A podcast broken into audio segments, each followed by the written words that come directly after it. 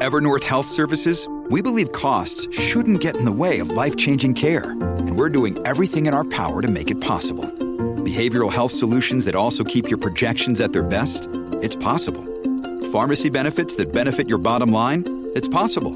Complex specialty care that cares about your ROI? It's possible. Because we're already doing it. All while saving businesses billions. That's Wonder made possible. Learn more at evernorth.com/wonder.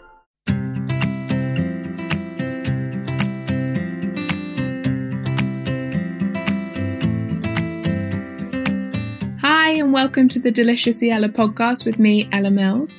So, I feel like my whole life is about podcasts at the moment. Last time when Sky was born, I um, really wanted to keep the podcast going, but I tried to do it with a tiny newborn when she was like six, seven weeks old, and it was um, it was quite a lot. So I'm trying to record loads in advance so that we can keep going basically all year, um, which I'm really excited about. So I feel like I'm learning so much at the moment, covering so many different topics, and we've got really cool stuff coming over the next couple of months with incredible guests, which, yeah, I can't wait for. So I'm hoping you're going to really enjoy that. Then I'm hoping I'm going to actually be able to take some real time off this time with baby number two, which I didn't do with baby number one.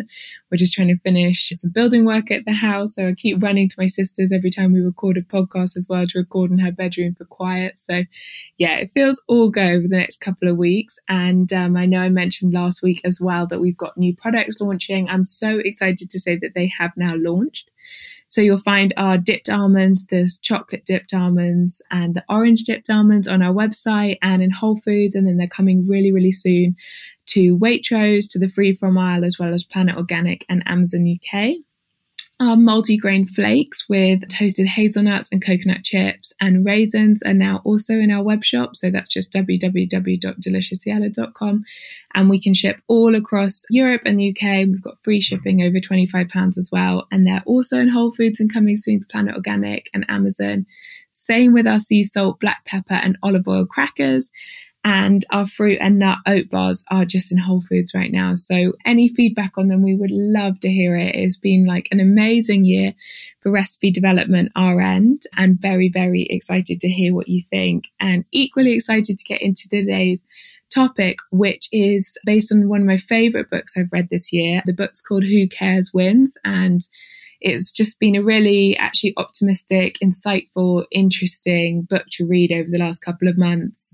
It's given me a huge amount of food for thought. So today we're going to be talking about climate change and the future of the world that we live in. And I know that's a topic that, let's be honest, can feel pretty heavy and depressing quite a lot of the time. And, and, you know, please don't worry. We're, we're going to be optimistic today because I know we all need that at the moment and we all need that this year. And today's guest, Lily Cole, actually really believes that there is actually huge reason for that optimism and pragmatism and a genuine sense of hope for our future. So Lily has spent the last few years interviewing everyone in this space from Greta Thunberg to Stephen Hawking, Stella McCartney, Elon Musk, and the founders of Extinction Rebellion to really get under the skin of what's actually going on. And that's what her whole book, Who Cares Wins, is about. And it's just fascinating. It literally touches on everything from protesting to why following Greta's advice is actually really hard, the power of nature, rewilding versus huge technological advancements, lab grown meat substitutes, greenwashing, conscious consumerism, and everything in between. So, welcome, Lily. Thank you so much for joining us and for writing such a brilliant book that has truly shone so much light on such a complex topic. I absolutely loved it. Oh, that means a lot. Thank you so much. I, um, yeah, it was a lot of work. So every time somebody says that it gave them something, it makes me feel better.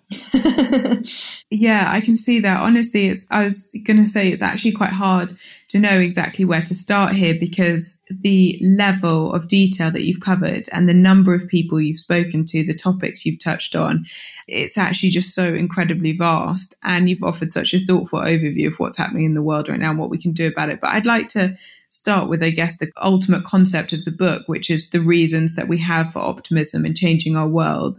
And why why bother with optimism and how do you find that optimism, especially right now when it feels sometimes a little bit hard not to sink into despair? I think it, the optimism that I seek um, and aspire towards arises probably in a, in response to the fact that despair is so easy. the information is often so overwhelming when you look at the climate crisis And you also look at a lot of our social issues and the way that social and environmental issues are interwoven. Um, and of course, there is a real reality to that. And then there is also the way that the media depicts what's going on that often tends towards the negative. And so it can be, I think, all too easy to become despairing and become upset about the status of things. And I think for me personally, choosing to be optimistic, choosing to focus on all the positive solution based things that are going on is one, better for my mental health. Two, I think more likely to actually create a positive outcome because the way we think and see the world becomes, in a way, self fulfilling prophecies because it impacts our behavior and the choices we make. And so, actually, choosing optimism, I think, is more likely to give us an optimistic outcome. And in the meantime, it's probably better for our enjoyment of life. I really liked how you said that optimism needs to be humble and that it needs to demand action. And that, you know, of course, like right now, the stakes are high the challenges are complicated and we can't pretend there isn't reason to worry. It's, it felt like a very pragmatic approach. Yeah, it's definitely my vision of optimism, my version of optimism is definitely not a kind of, you know, let's just kick back and relax and everything's going to be fine, apathetic version. It's a kind of, no, we do have real challenges and real changes that need to happen, but we have the option to make those changes and we have the option to fix these problems and that's what gives me optimism. So it's, it's an optimism that kept, comes from action as opposed from apathy. Can you give us an overview of, of what you've learned? Because as I said, you've you've touched on so many different things and you've met so many different people.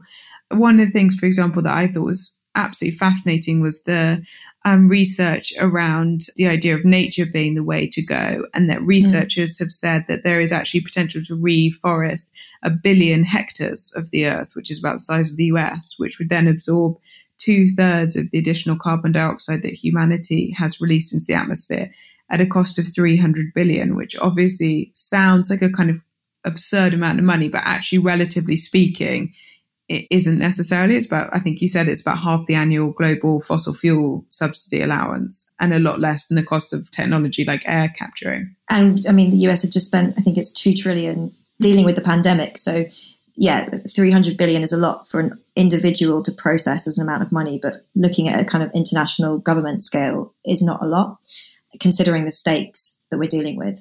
And also, if you're going to be really cynical about it, considering the actual economic costs of climate change. I mean, you have somebody like Mark Carney, who's the ex governor of the Bank of England, has for the last few years really been campaigning around the fact that the financial costs of climate change now need to be factored into all funds, all investment funds, all banks, because there are very real fiscal risks and fiscal costs to not dealing with the problem. I mean, I learned so much, and at the same time, I feel like I learned so much that I ended up feeling not that I knew less, but I felt feel maybe less sure of any easy answers. And I think that's probably the most important learning is that these topics are so complex that for any individual to think that they have it all figured out or they can like provide a silver bullet would be really naive and dangerous. And actually, we need to create more dialogue and we need to listen to diverse perspectives and remain open minded as the data changes and the information changes in terms of how we deal with the problems. I think the nature based solutions that you mentioned are probably one of the most inspiring and encouraging because it can feel really daunting when you look at the climate crisis and the risks, and it feels like an, an impossibly challenging task. How do we change our energy systems? How do we change our transportation systems? How do we change our agriculture? You know, these are really complex, difficult changes. And then you have something like nature, and you're like, actually, if we just empower nature, if we just think about how we can rewild parts of the planet and give nature a helping hand, we have this miracle technology, i.e., carbon capturing machines that are trees, peatlands, grasslands, that could actually be solving the problem for us. And that actually turns out to be the most cost effective way, too, is just letting nature basically thrive a bit more.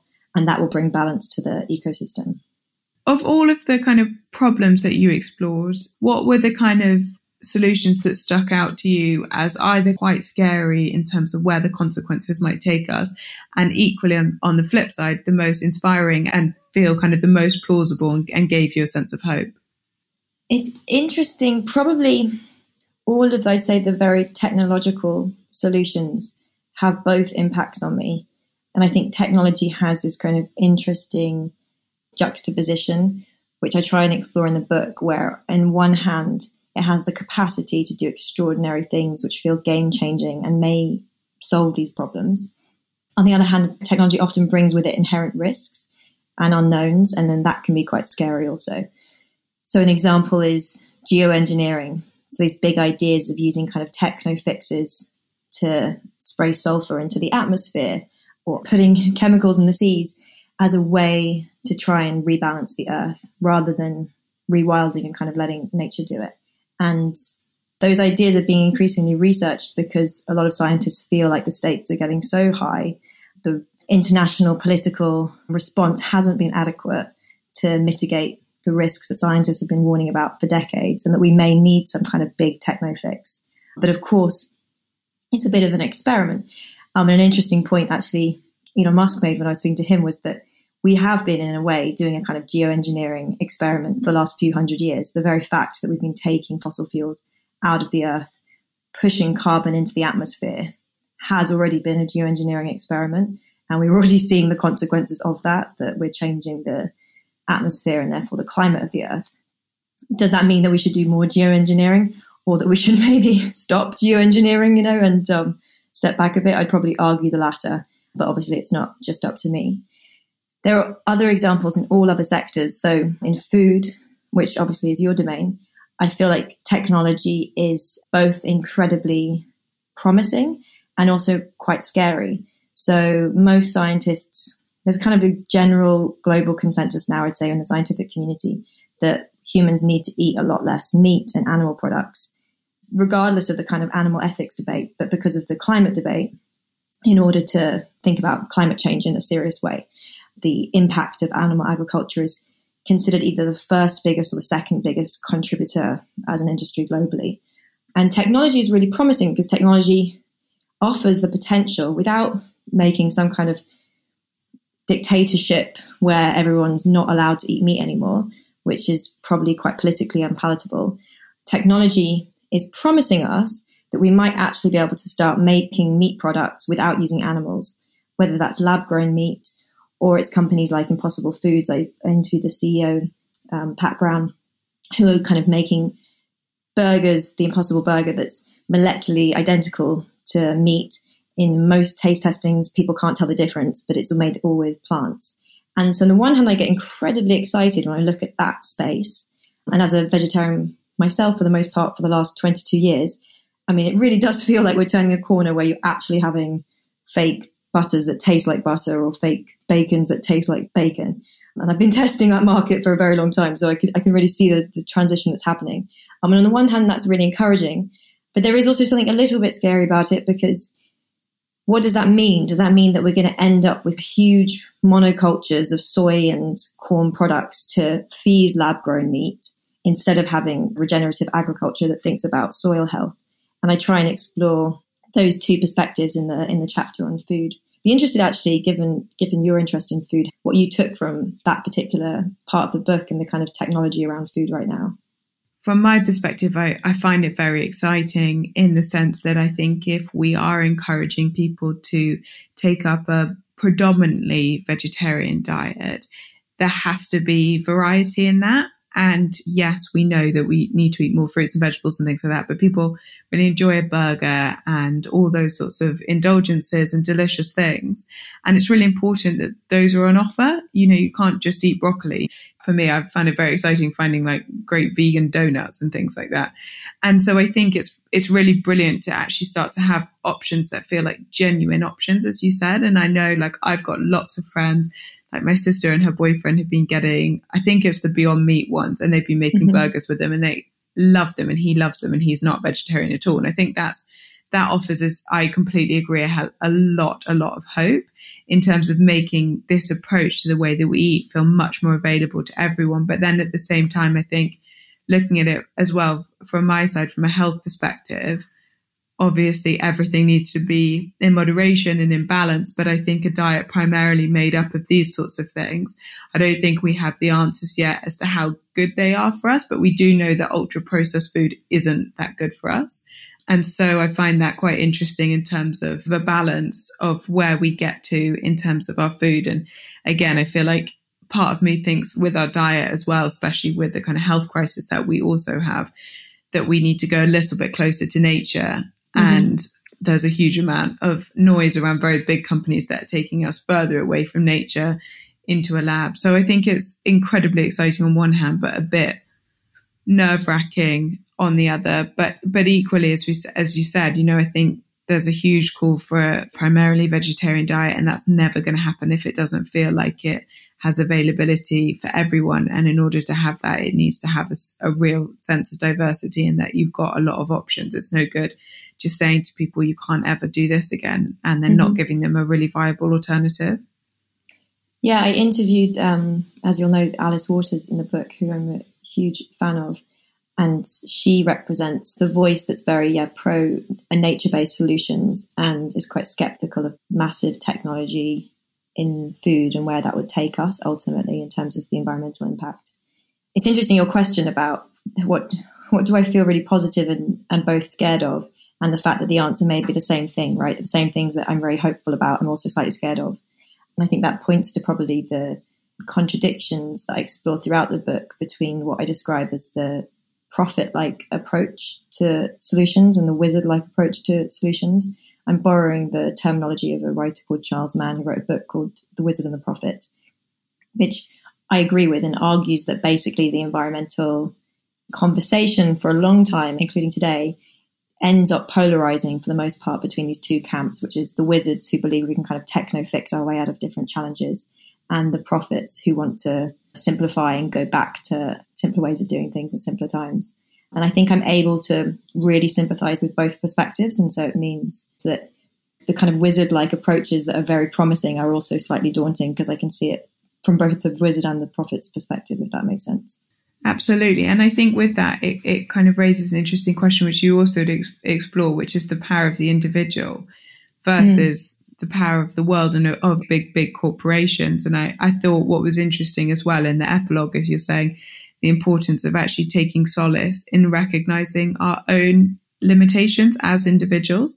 Mm. And ultimately, like to some extent, we do as individuals have to cede control to the global organizations and governments and structures that have significantly more power than we all do as individuals. And I think sometimes, you know, you've got the concept of eco anxiety at the moment, and I think it can feel incredibly daunting as an individual to look at these issues. And how, how did you see that playing out? Like, what we can each do as individuals or within the companies we work in or you know within our own families versus globalization mm. I think that's another kind of key tension that I've explored in the book, and I've explored it in the book because I explore it in myself, which is how responsible am I and how powerful am I? And by I, obviously, I mean I as an example of any individual. On the one hand, much of the thrust of the book is based around the idea that we are actually all very, very powerful and maybe more powerful than we realize as individuals because we're all participating in this collective reality and we all have a role to play. And that sometimes it can feel like decisions are being made far away by these kind of powerful players outside of our control, whether that's CEOs of big companies or government ministers. But actually, the way that our political economic world is structured in 2020, individuals do actually have a lot of power, would be my argument, within those big structures. So the biggest companies in the world are still totally dependent on their individual purchasers and consumers to exist. And so actually choosing to spend your money on a company or not does have an impact when it's put together collectively. And the same, obviously, if you live in a democracy, which I'm lucky enough to, you know, in England, our vote and our voice politically is powerful and is meaningful in terms of government ministers' decisions. Um, so, a big thrust of the book is about that and about realizing our own role and power. At the same time, recognizing, I think, and that's what I'm, I kind of reflect on in the epilogue, the limits to that and the fact that there is only actually so much we can do as individuals, and it can create an enormous amount of eco anxiety. And it has for me when you do feel personally kind of responsible for these big challenges that are largely out of our control. So how do you balance those those two realities? The the fact that we can be empowered whilst also we have to slightly let go of control and recognize that there is a kind of collective decision being made that we are only a small part of. Yeah, we found it really interesting, obviously, on all things being relative, a very small company. Of, of dealing with this as well because there's so often you you want to make the best possible decisions you could possibly make and then you come up against 700 stumbling blocks of the mm-hmm. fact that so much of it's still outside our control and i think you know packaging for us has been been the most interesting exploration there but you know when we first started we were you know more naive to the kind of realities of packaging and went with compostable packaging except for that food safe packaging isn't home compostable mm. and there's only i think two there may now be a couple more composting facilities in the uk which consumers have no access to Mm-hmm. The the packaging was then also not very food safe, and so it kept opening, and so then there was a huge amount of food waste, and food waste, as we know, is a massive contributor to climate mm-hmm. change. And so you know, ended up not doing it because it basically ended up feeling like a marketing gimmick that actually had only downside in the sense that it ended up in the bin and therefore mm. ended up in landfill and it created more food waste along the way. But it's been things like that that I found really interesting to learn about because, again, what we need and what every other company needs is the government to subsidize composting facilities so that consumers do have access to it and mm-hmm. um, that's i think been interesting for us on you know slightly bigger than an individual scale is how much you can really do and how much is mm-hmm. obviously just completely outside your control and you're kind of sitting and waiting and for change to happen yeah i do increasingly feel like the the political like the need for the political side of this is just like immense and massive because it is I, and i think there is an interplay I don't think you can expect politics to take kind of strong leadership on, on the climate if there isn't a public appetite for that. So every individual's care and action is really important because it's a signal also to politics to, to step up. But we really, really do need politics to kind of step up and lead the way because, yeah, we're operating in a landscape that's really complex, really confusing. Um, your example of like composting packaging is a really good one. And there could be very simple changes just in terms of regulations, taxes, subsidies, and rethinking those in a way that directs business in a positive way. And those need to come top down from the government. Like it's hard to expect individuals to negotiate how we can compost food packaging better. And did you get a sense that that was happening, that that was on the agenda? I do feel optimistic, yeah. And I think probably that's one of the reasons for writing a book about optimism in this space is that I've been looking at these issues for half my life now. So since I was kind of a teenager. And it really does feel like things are going in the right direction. I mean, the science data doesn't. You get scarier and scarier reports every year from the scientific community about kind of threats of climate change. The politics isn't keeping up with the science, and that is scary. But from a political and also mainstream consciousness perspective, and also a business perspective, it does feel like things are tracking in a, in a positive way, and that people are starting to take these threats more seriously. I was in Davos at the beginning of the year at the time of the World Economic Forum, and I hadn't been for, I went maybe six or seven years ago. And it was just interesting to see the change that this year climate change messaging and environmental messaging was just everywhere to the point that it was slightly annoying because it felt like it could be greenwashing.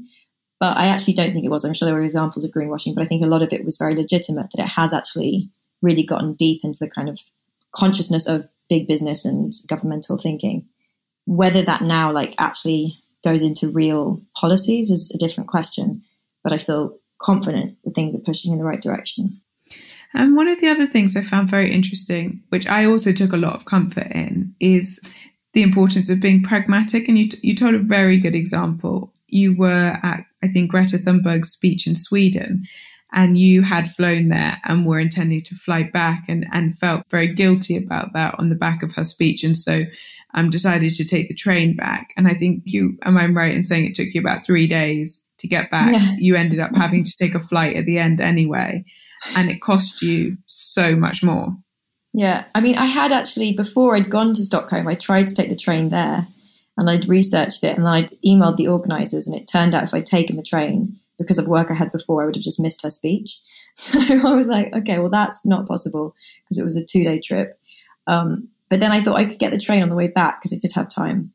And so, yeah, I spent a good few hours, like probably four or five hours. It was real effort researching the different routes that I could take back. And I found one that seemed the most sensible, which involved, I can't remember the exact numbers, but it was like four or five different trains, a bus link, a night in Copenhagen. And then I'd finally yeah, get back to London. And I missed the last connection. And I remember being on the on the train when I when I missed the connection to Brussels and realizing what I'd done. And I was sitting next to this German guy and I started chatting to him trying to get his help to use like an online German app to try and work out the next train I could get back to Brussels. And then a few other people kind of chimed in that overheard us having this conversation. And suddenly I had three people trying to help me figure out this train situation. And we looked at all the different trains and it just wasn't possible. It was very clear that um, I wouldn't catch the last Eurostar back to London. And then he very sweetly just ventured and he said, Well, you know, hotels in Brussels are really expensive. Why don't you just take a plane? And he didn't know obviously that I was trying to avoid planes by doing this, and he didn't even know where I'd come from two days before. And it just seems so apt and such a kind of perfect summary of how difficult sometimes it can be to try and make environmental choices.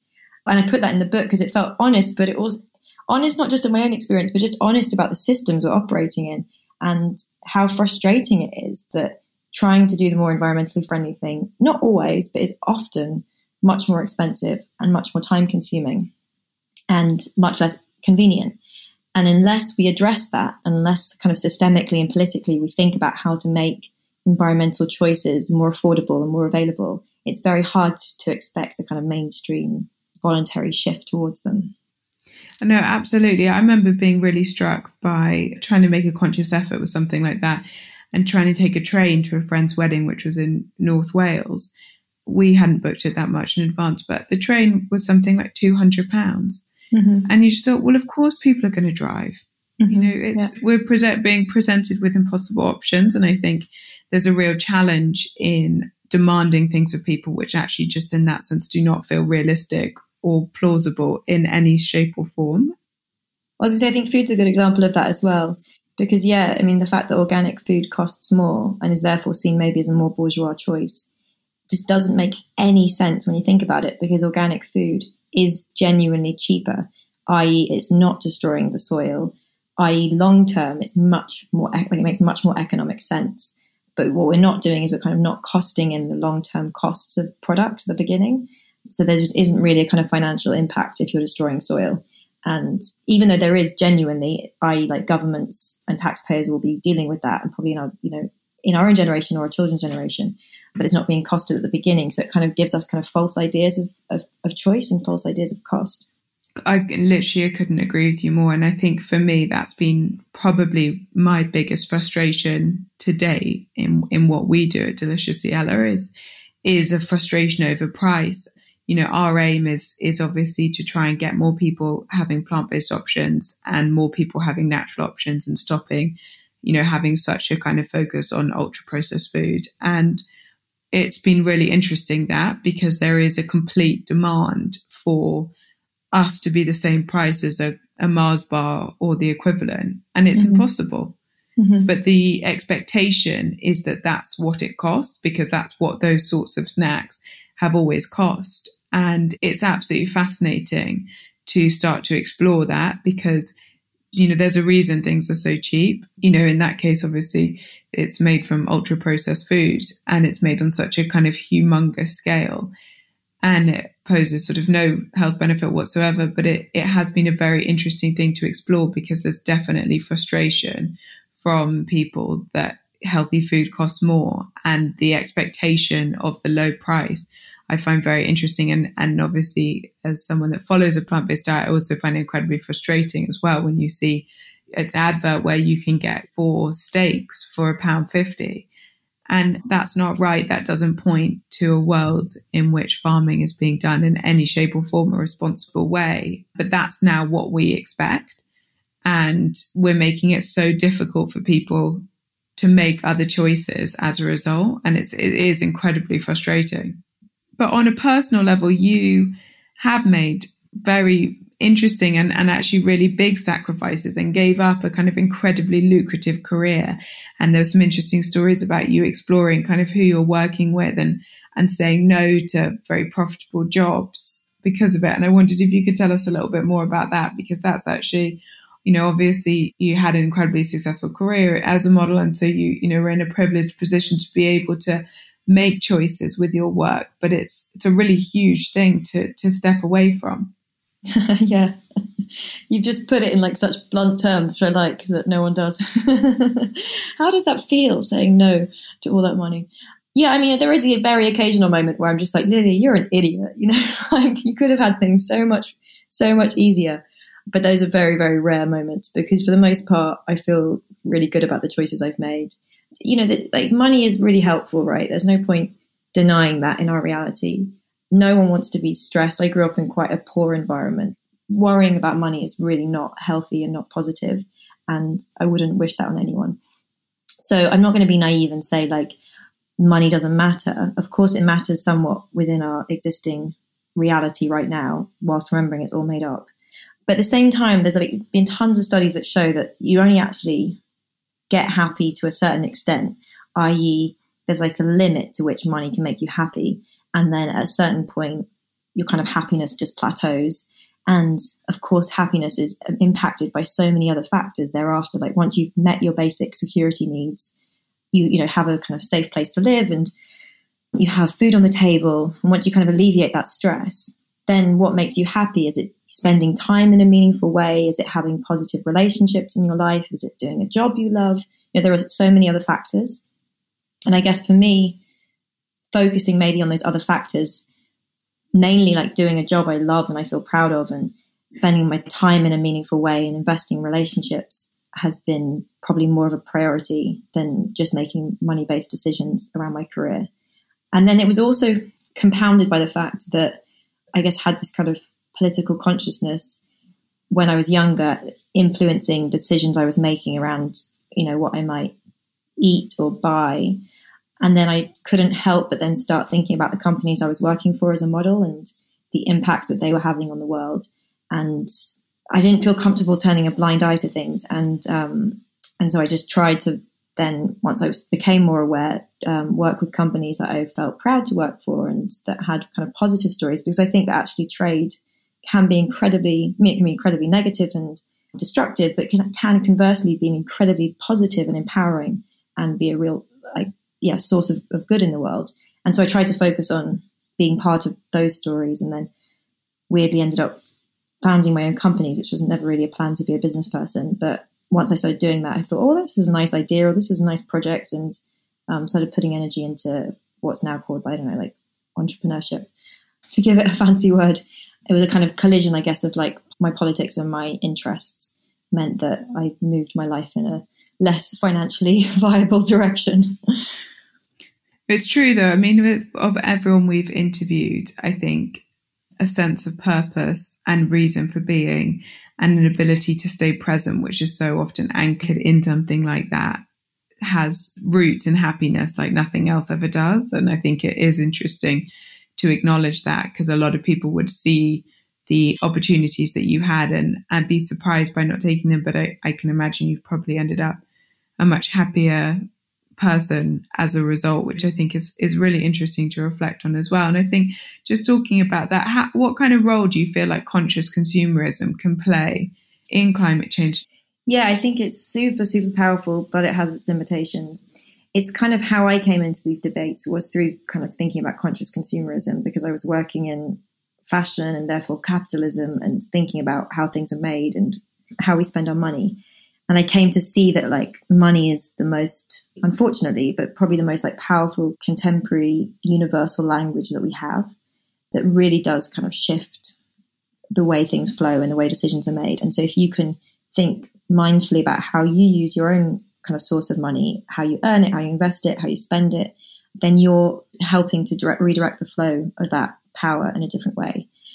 And I still really do believe that. And I, and that, that's probably, as I was saying, a source of my optimism that in the last 10, 15 years, there has been, it feels a real sea change in terms of the appetite for conscious consumerism and the options that we can buy into. That said, the idea that we could just like shop our way out of crisis is, of course, nonsensical. And there are lots of environmentalists who are quite critical of the potential for greenwashing, this kind of like conscious consumerism narrative that we can just buy more compostable balloons or electric cars or whatever, you know, buy more stuff that's just made in a better way and that's going to solve all of our problems. And that actually probably we need to buy less and think about new business models that are about buying less and find new values. George Monbiot very kindly read one of the chapters in the book kind of to give me feedback. And that was his main takeaway and his point was just like he really doesn't believe that we can kind of shop our way out of crisis instead need to like question grow like have deeper questions around questioning growth maybe. I'm, I'm not these are not his words i'm kind of putting in my words but not questioning capitalism entirely but aspects of it like the idea that we need to con- keep consuming at this, this pace. Again the book is full of contradictions and tensions and that's probably one of them is um, what are the what are the limits in terms of capitalism and consumerism's ability to solve this problem or not? I really liked how open and honest you were, though, about the fact that there are so many tensions and that there are so many conflicts, and that there is actually not a simple solution. And whilst there are a lot of reasons to be optimistic, it is overly naive to say, you know, you could never take a flight again or you could stop eating meat and all our problems will be solved because it is significantly more complicated than that. And I think sometimes the debate is made oversimplistic to some extent. Um, and I know I certainly find that frustrating. I know we've had some very heated arguments in our within our like families and and family WhatsApp groups. You know, you know, I've I've definitely myself felt very frustrated by the number of people I knew, for example, who were taking part in the climate strikes that were inspired by Greta Thunberg, but that who were the least vegetarian people I'd ever met and who had no interest in becoming vegetarian. And I, I struggle with that. I find it really ironic when we know it makes such a big difference and and people aren't necessarily willing to make that commitment. But i think it's it's so true. It's because it's such a kind of complicated nuanced issue filled with 101 contradictions. And i think there's no way to solve it or move forward with it without acknowledging that and that there is no way to do it perfectly. And i guess i take a lot of comfort and optimism in that that as an individual there is only so much we can do as you're saying and that there is no way to solve the problem in a perfect manner at this point. Do you think that's true? Yeah, but I also agree with you that, and I, I look at that a little bit. I have a chapter on protest, and at the end, I can't remember the exact quote, but it's something around arguably the like what's most important of protest is how we protest against ourselves in our own lives, because it's very easy to just go out on a march or post something on Instagram and join a kind of quote movement in name. And yeah, that is important because again, it kind of directs political will, but actually taking the responsibility home and realizing that our own daily choices are like an inherent part of the situation we're in and taking responsibility for those, I'd say is, is more important, even if that's harder to do. And even if the data isn't, you know, isn't super clear, and that doesn't mean like everyone should go vegan tomorrow, but if you do really care about the climate crisis, you should probably research then what you could be doing in your own life to lower your impact. And you might then discover that eating less animal products is a massive way to do that. So just, I guess, taking responsibility for learning, I'd say is the key, whilst remaining open minded to the fact that, yeah, there are diverse ways of thinking about the problem. And we are constantly learning collectively as we get new data about how to solve these issues. Yeah, that was the big debate, and with my family and Matt's family, is Matt and I both saying, "How could you?" Someone was upset, you know, that someone else hadn't given everyone the day off to go and protest, and we were saying, "But it doesn't make any sense. If if you want to protest, surely you've got to make a change in your own life." And the argument was, no, it's up to the government. And I thought that was really interesting. Of mm. I find it interesting that that conversation of, of what we can do as individuals, and by no means are we perfect, but it was um, it really struck me as as confusing to some extent. So I wanted I wanted as we kind of come towards the end to finish with with reasons for optimism, as said, because it is so important. And I wondered if you could share with us, you know, the top pieces of advice you were given from everyone you interviewed, or the kind of top takeaways that that you learned that made you feel like, you know, what if we want to make a change as a as a global world, we can make a change, and that there there are reasons to genuinely feel positive and optimistic about our future. I'd say that the power of nature, that nature is kind of extraordinary, and we have the answers right under our feet if we just decide to kind of give nature and wilderness a bit more breathing space. We will find a lot more balance in the planet.